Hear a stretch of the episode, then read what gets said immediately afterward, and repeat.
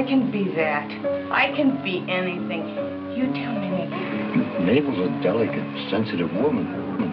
And the reason I'm worried is that uh, you've been acting a little strange. Uh, uh, I, I wonder if you've been aware of that or not. This is what I call a really handsome face. That's enough. Okay, come on, let's dance. No, no, no. Look at this muscle. I That's never enough. saw such muscles. I bet he didn't fit in his suit. Mabel, Come on. you had your fun, it's enough. Vito Grimaldi. Get your ass down!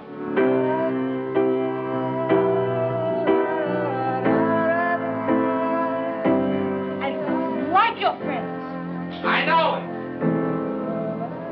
I know that. I'm not one of those stiffs that you like with their noses up in the air. And boom, boom, with their noses up in the air. Oh, oh, how awfully nice. Billy's looking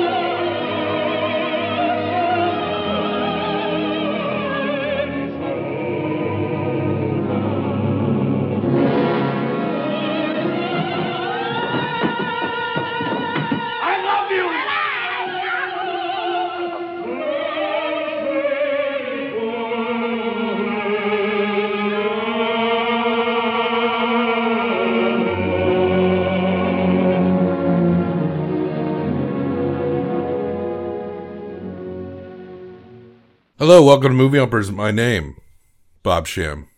My name, Angela. The sounds here may be dogs. We're deep in it. We're nearing the end. After today's episode, we only have two more Women in Crisis episodes. Mm-hmm.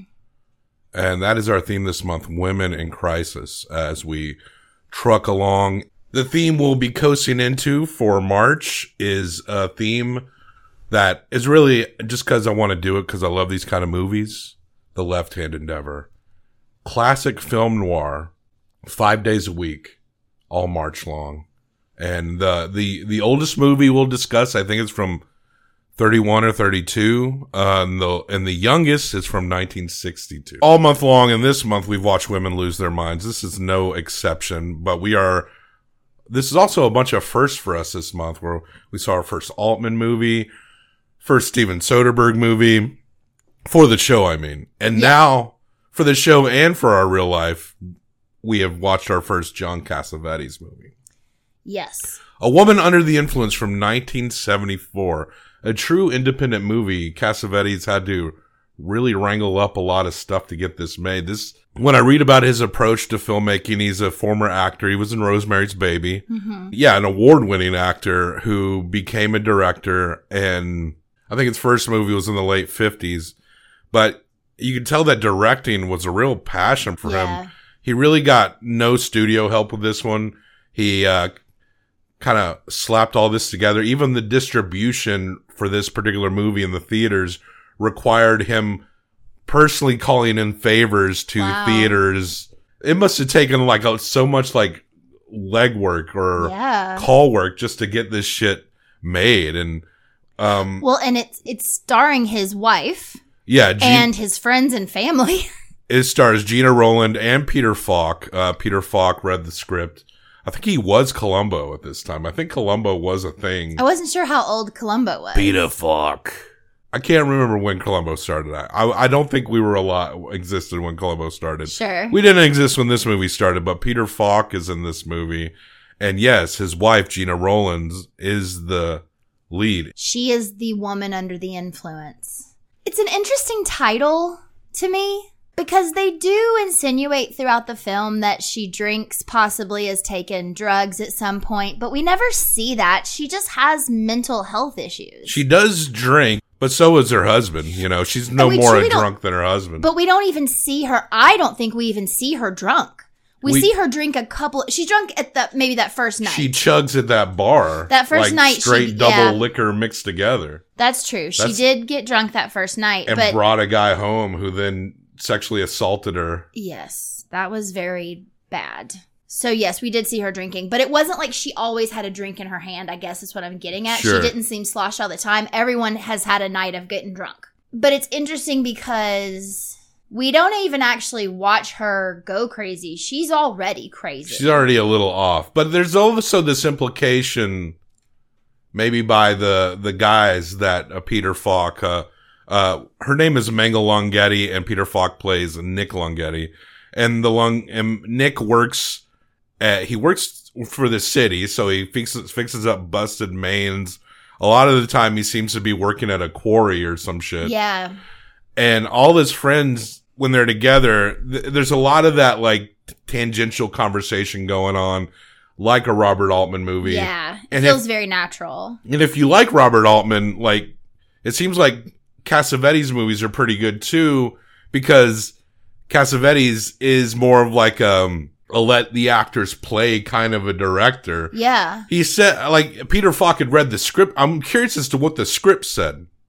Because so much of this movie does feel like I'm sure they had points to hit, hmm but just do what you would do, how you think your character would do. It just seems very free flowing, like decompressed. Nothing is like trying to just stay. It doesn't feel like it's a slave to a script in any way. Yeah, I would be interested to see the script. I'd also be interested to know how long the filming took because it really does feel as though there's a scene in particular where the doctor's there and her husband's mother is there and it's quite a long scene.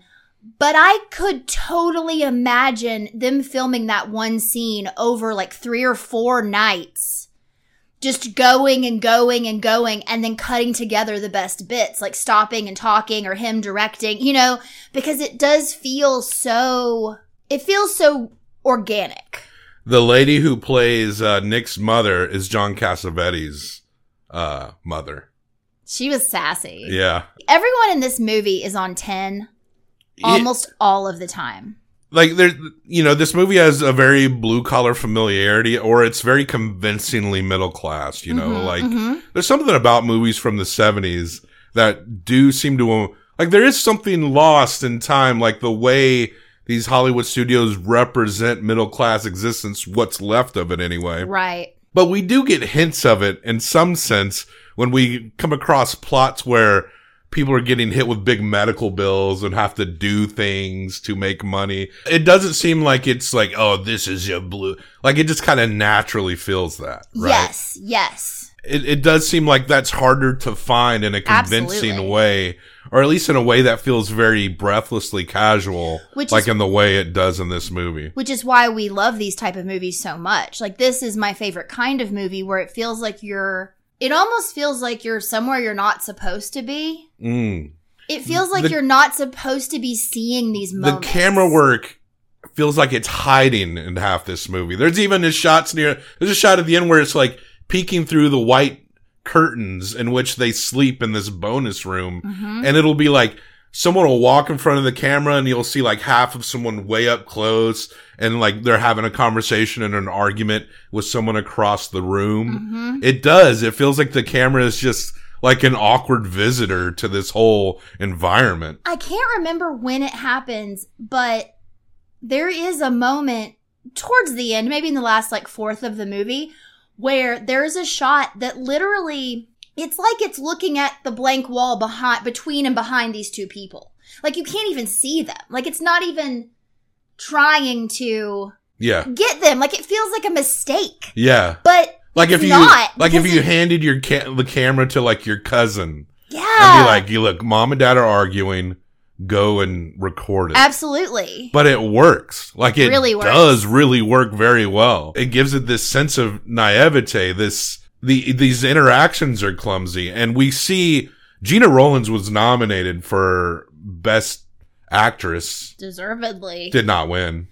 Uh, many Well- might call it a snub. I'm not very aware of Gena Rowlands. I do want to see more Cassavetes movies after this, especially most all of yeah, them. she's in like all of them. He's her. He's her muse. She's his muse. I think that's I, I love that. I kind of love genuine Hollywood love stories. Yeah. And now I'm just a little more fascinated by her because she seems like um what would they say in a in a corny uh a tour de force. Yeah, uh, I get that. She's very intense in this movie, and I agree with you. I want to see more. I want to see more particular pairings of the two of them, him as a director and her as an actress, because I think it could have been more difficult to get this kind of performance out of someone that you didn't have a relationship with. You know that she trusts him so much that she's willing to do these things that she gives herself over completely to this character and this woman and this life that she's living. As little sense as it makes, it makes sense. I don't know how to say that better. Having a big studio presence on this movie might not have not might Could have might have been a disservice, Yeah, you know, if you got too many pots with Cassavetes having to rely on his own connections and the trust of his friends and his wife. Mm-hmm. That trust comes through. Old Mabel, she is. She's losing her shit. And the way she's like, the way she does it is like she's muttering, right? She's a lot of like, and she's almost like a, like a why I oughta. She's always like, ooh. So, so, so talk, and I'll like. So, if you're talking to me, yeah. and I'm her, Yeah. right? So just talk. Let me tell you, I don't think you're crazy. I, uh, like, uh, you're not crazy. You're not crazy. Just be yourself. Just be yourself. Well, I didn't mean for you to start yelling because what I was trying to get across is how she would like. oh, I just wanted to. watch someone speaking and like try to like Okay, I'll be the doctor. mouth it. It doesn't matter. We're past it. no, you try to like mouth the stuff but but the thing that like the this like she would she it, when he started yelling she'd be like get out of here yeah. Ah! it was like spelled pfft it's like she made that sound all the time. She very physically reacts she is constantly like you said muttering to herself kind of mouthing there's this one point where all the guys are over and eating spaghetti which is like apparently the only thing she can cook and because everybody's like too much spaghetti but she makes spaghetti you could i mean she's feeding 15 men come on Man, yeah, when 15 Or 12 do- men, come that on. is like one of the easier dishes to make. you show up with 15 guys. and you want to eat we're making fucking spaghetti Also, or, or you're- eggs You're not just showing up with 15 guys. You had to work all night because the main water main busted. Th- this takes place in Los Angeles. yeah And so you had to miss their your date day after she sends all the kids off with grandma. oh yeah the kids so, grandma's So when you're coming home and you're promising a full day, you don't just come home. You bring all 15 of your dudes. The first time you meet her, she's sending the kids away with her mother to stay overnight. And at that moment, she just kind of feels like maybe she's a helicopter parent. You know, she wants to know everything about what's going on. She's telling her mom, like, you have to call me if anything happens. Like, I don't want you to not call me and then me to find out that my kids are like bleeding. You know, and as soon as they drive off, she's like, I shouldn't have let him go. I shouldn't have let him go. And it just feels like she's got a lot of anxiety. One of his friends at work says she's a sensitive person.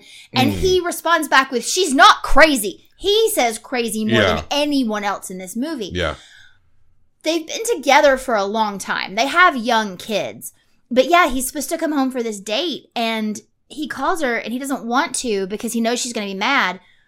But that means he doesn't call her until it's like really late to tell her he's not coming home. You pointed out that there were times in which um she almost seemed a little autistic. Mhm. I think it's like bipolar. That's kind of yeah. what it seemed to me. Yeah. And I think there is a lot there's a lot backing up the bipolar claim out there when you read on it. I, I agree with you. I think what was ca- what what was catching me with the autistic is how she was she would kind of um, obsess over certain things, but that is part of a lot of Mm.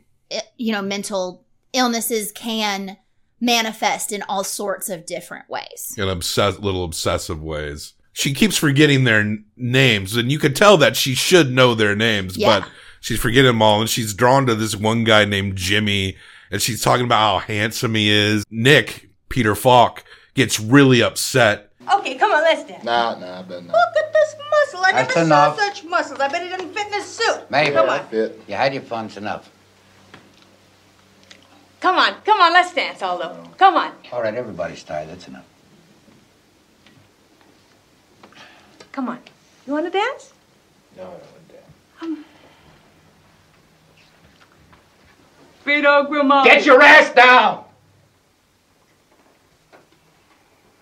everyone ends up leaving very awkwardly and so it's just uh them together and then the kids come home and it, it's it's like this it really is one of the most chaotic feeling movies we've It ever really seen is. not just in their behavior and also nick seems no really less crazy but it's all stemmed from like his love for her And he has anger issues. he does have anger issues but He but pops off so fast. but he also genuinely loves her. He her does. Absolutely. and that makes him fucking crazy Yes. And so there's a part where the kids come in just to get their books with their grandma Before to go back out. yeah. And then it's just coming in and out of this where he's trying to sleep, but people keep coming in and out and the kids keep coming in and out. And finally, he gives over to it. And he's like, "Everybody gets in the bed." And he's, He's even, even pulling like her mother in the bed. He's like, "Grandma gets in the bed. We're all in the bed." And he wants to like cuddle with everybody. and it's just like it's chaotic, but every scene also seems completely decompressed at the same time.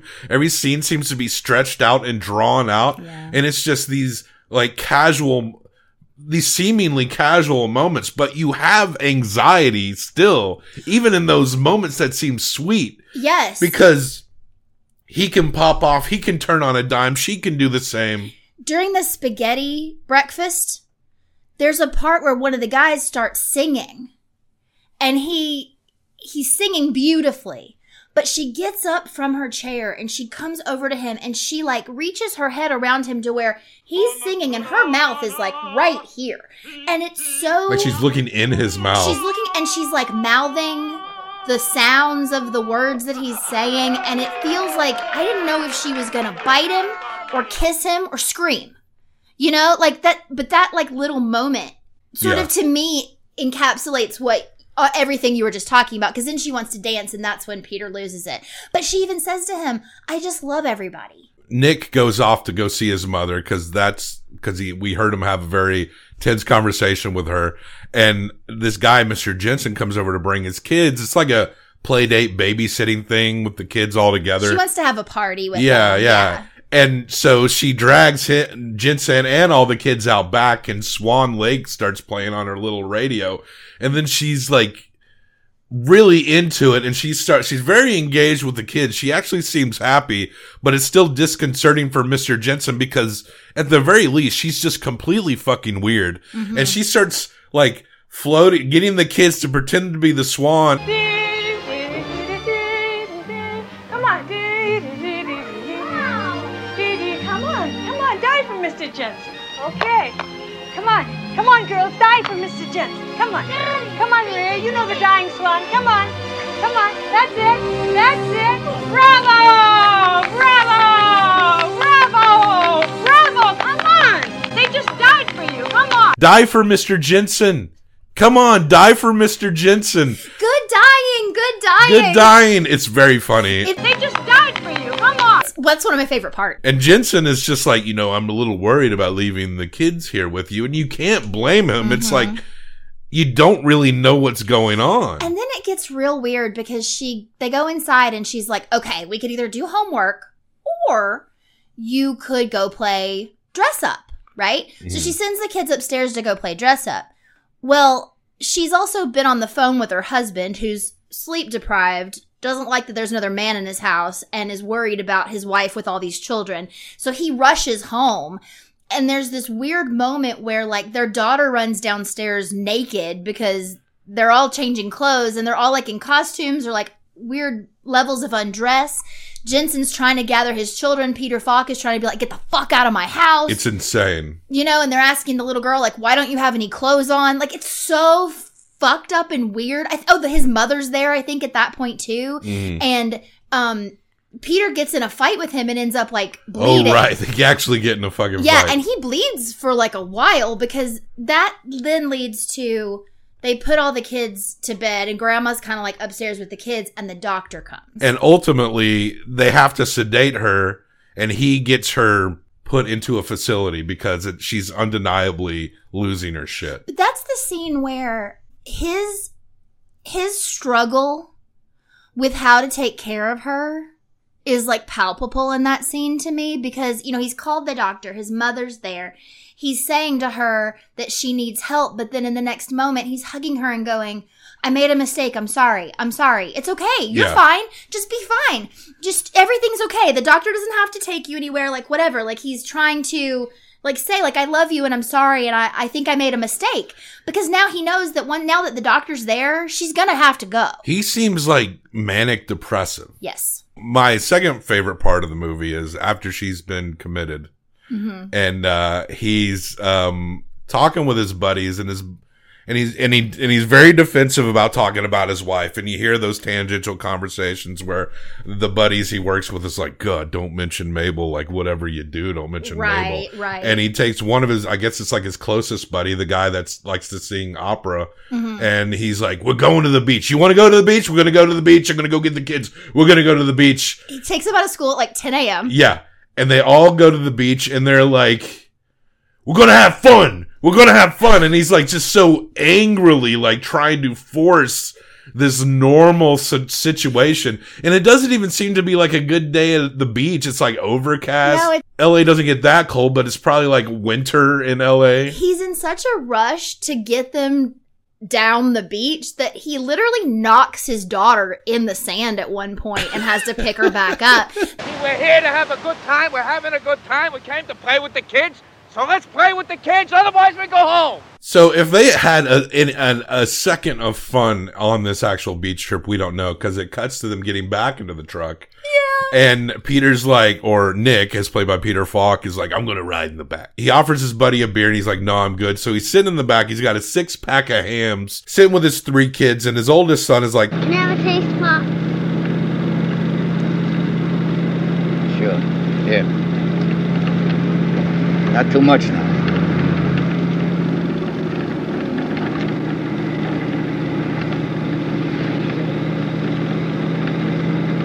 Okay, Tony, that's enough. Can I Pop? All right. Just a sip, not like your brother. Can I have some, Dad? All right. Just a little bit, not too much now. and he starts passing the beer around between the kids.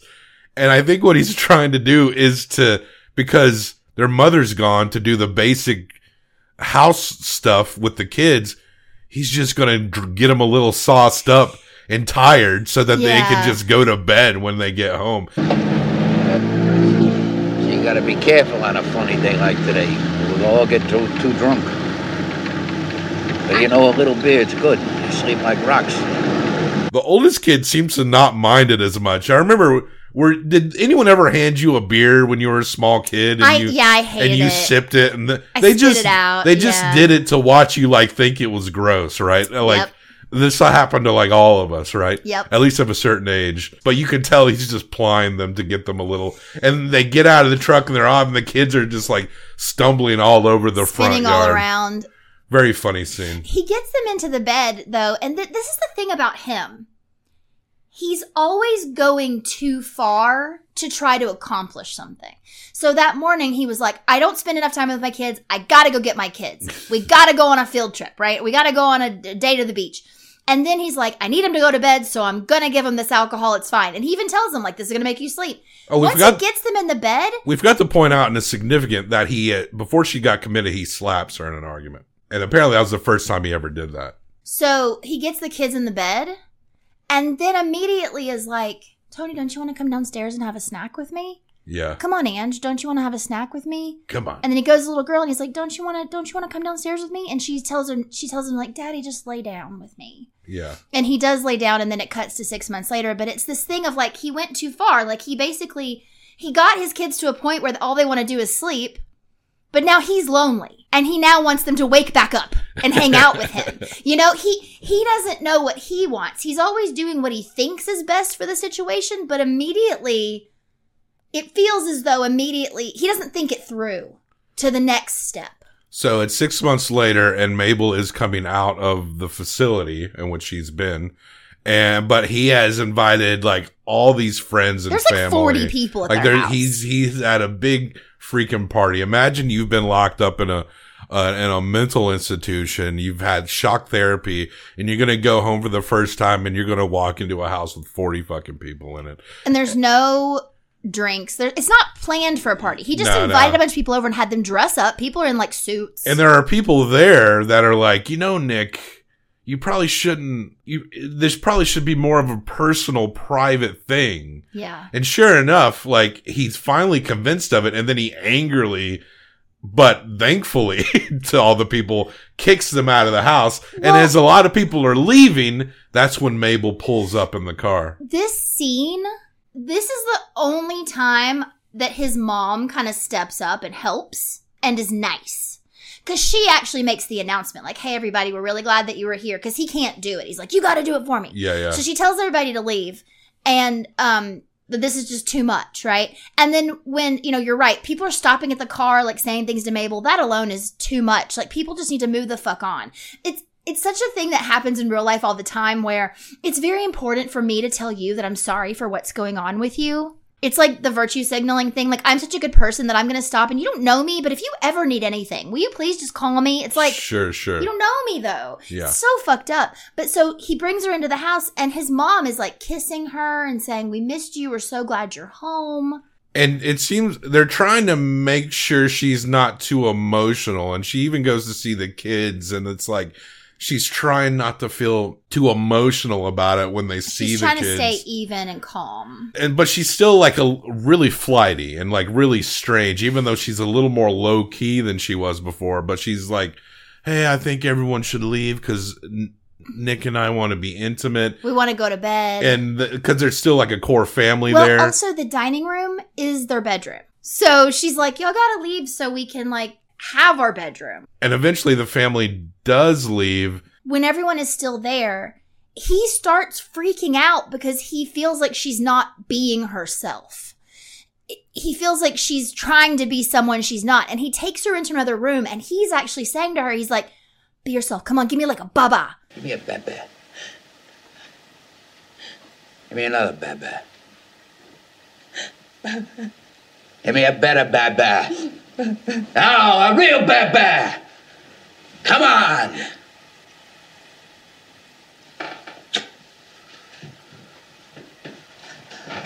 Or like a psh. Yeah, he Come wants on, her say to do the crazy shit. Yeah. Where are, where is it? Be yourself. Be yourself. And then, but he's like yelling at her to be herself. It's again, he's going too far. Yeah. because he feels probably all this guilt that now she's come back and she is not herself. So eventually the family does leave and they have a co- conflict. I can't remember if it's before or after he hit her the second time, but sh- no, no, it is before. She's like, f- like dancing on the couch and he's asking her to get down, get down. Mm-hmm. And then he slaps her again. This is the second time he hits her. And then she runs off into the bathroom to grab like a razor. And you, you, and the kids follow her like they know what she's going to do. They know she's going to probably try to slit her wrist. Yeah. And the kids are grabbing her arms. It's a really heart wrenching scene. And she mm-hmm. ends up cutting her hand, but they get the razor away from her. And then she runs back to where she was. And then she starts dancing on the couch again. But the kids are trying to be a buffer between her bipolar nature and her, her father and their father's like manic aggressive depressive nature. And this is when he's dragging the children up the stairs, trying to get them to go to bed. And as soon as he lets go of them at the top of the stairs, they, run, back down to their down, up mother. and down. And finally, he says to her, "They want you to tuck them in. You have to. You have to come with me and like be normal. Basically, like you Mm. have to come and put the children to bed so that they know that you're okay." And the act of doing that sort of grounds her in a way. You know, like they take the kids upstairs and she, you know, kind of lays in the bed with Angelo for a little bit and she does very much calm down. And then the two of them go downstairs and he like cleans her hand off. And they kind of have this like sweet moment, Mhm. you know? Yeah, yeah. And they kind of get back to it's almost as though and this is why it's so crazy. I think he was scared to see her, and that's why he maybe invited so many people over as like a million buffers between them Yeah. because they only work, and she says this at the beginning. They understand each other and they only work when it's just them. It's when other things are introduced or when he has to leave her. Like, if he could be with her 24 hours a day, He would. she would be fine. May- Maybe Well, okay, I don't know she about wouldn't that. be fine. She's still got her issues. She wouldn't be fine, but she they need each other. Yeah. And well, it's a feeling like the movie the movie pretty much ends on them together like that. But you know, you just instinctively know that it's going to get worse.